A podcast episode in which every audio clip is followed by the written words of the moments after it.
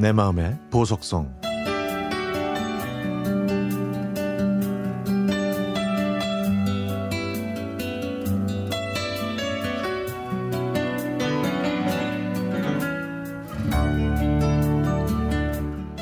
저는 고개를 들면 하늘만 보이는 깊은 산골 마을에서 태어나 그곳에서 자랐습니다.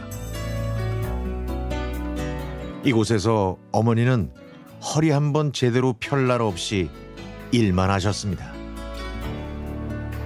농사일이 많아서가 아니라 가난해서 가난해서 일을 해야만 하셨던 거죠.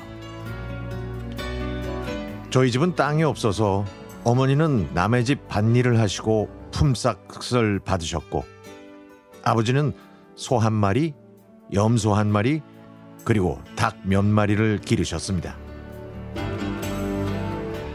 그래서 어머니께서는 자식들만큼은 당신과 같은 전철을 밟지 않게 하기 위해서 손발이 부르트고 몸이 부서질 때까지 열심히 일만 하셨습니다. 덕분에 마을 앞 산자락에 작은 밭을 마련하셔서 저희 사남 일녀를 키우셨죠.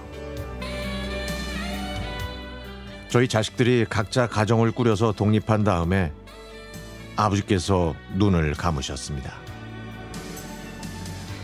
그래서 어머니께서는 오랫동안 외롭게 지내실 수밖에 없었죠. 그러다가 무쇠처럼 강하시던 어머니도 여든여섯 되시던 해에 하늘나라로 떠나셨습니다.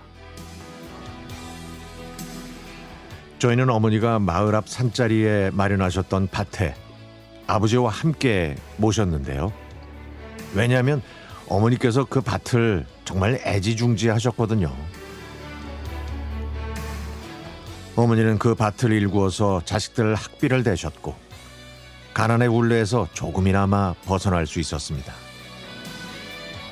그로 형님들 모두 세상을 떠나고 막내인 저도 멀리 살고 있어서 그 밭을 온전히 읽을 수가 없었죠. 어머니께서 소중히 여기셨던 밭이라 그냥 방치할 수도 없었고 아버지 어머니가 계신 곳이니 더더욱 내버려 둘 수도 없었습니다. 저도 이제 정년 퇴직을 해서 여유가 생겼으니 그 밭을 근사한 꽃밭으로 만들려고 생각하고 있습니다. 올해에는 여러 가지 꽃을 심어서 어머니 아버지께서 꽃길을 걷게 해드리고 싶거든요. 그래서 여러 종류의 꽃씨를 수집했습니다. 봉숭아, 접시꽃, 해바라기, 맨드라미, 구절초, 코스모스, 메밀꽃 등을 심어서 봄, 여름, 가을 내내 꽃이 피게 할 겁니다.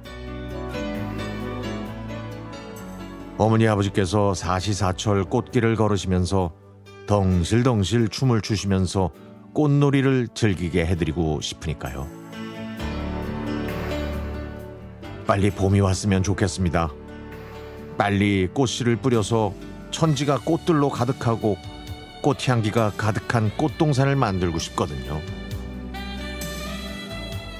어머니 아버지께서 그 향기에 취해서 고운한 잠을 주무셨으면 좋겠습니다. 그래서 올해는 봄이 좀 빨리 왔으면 좋겠습니다.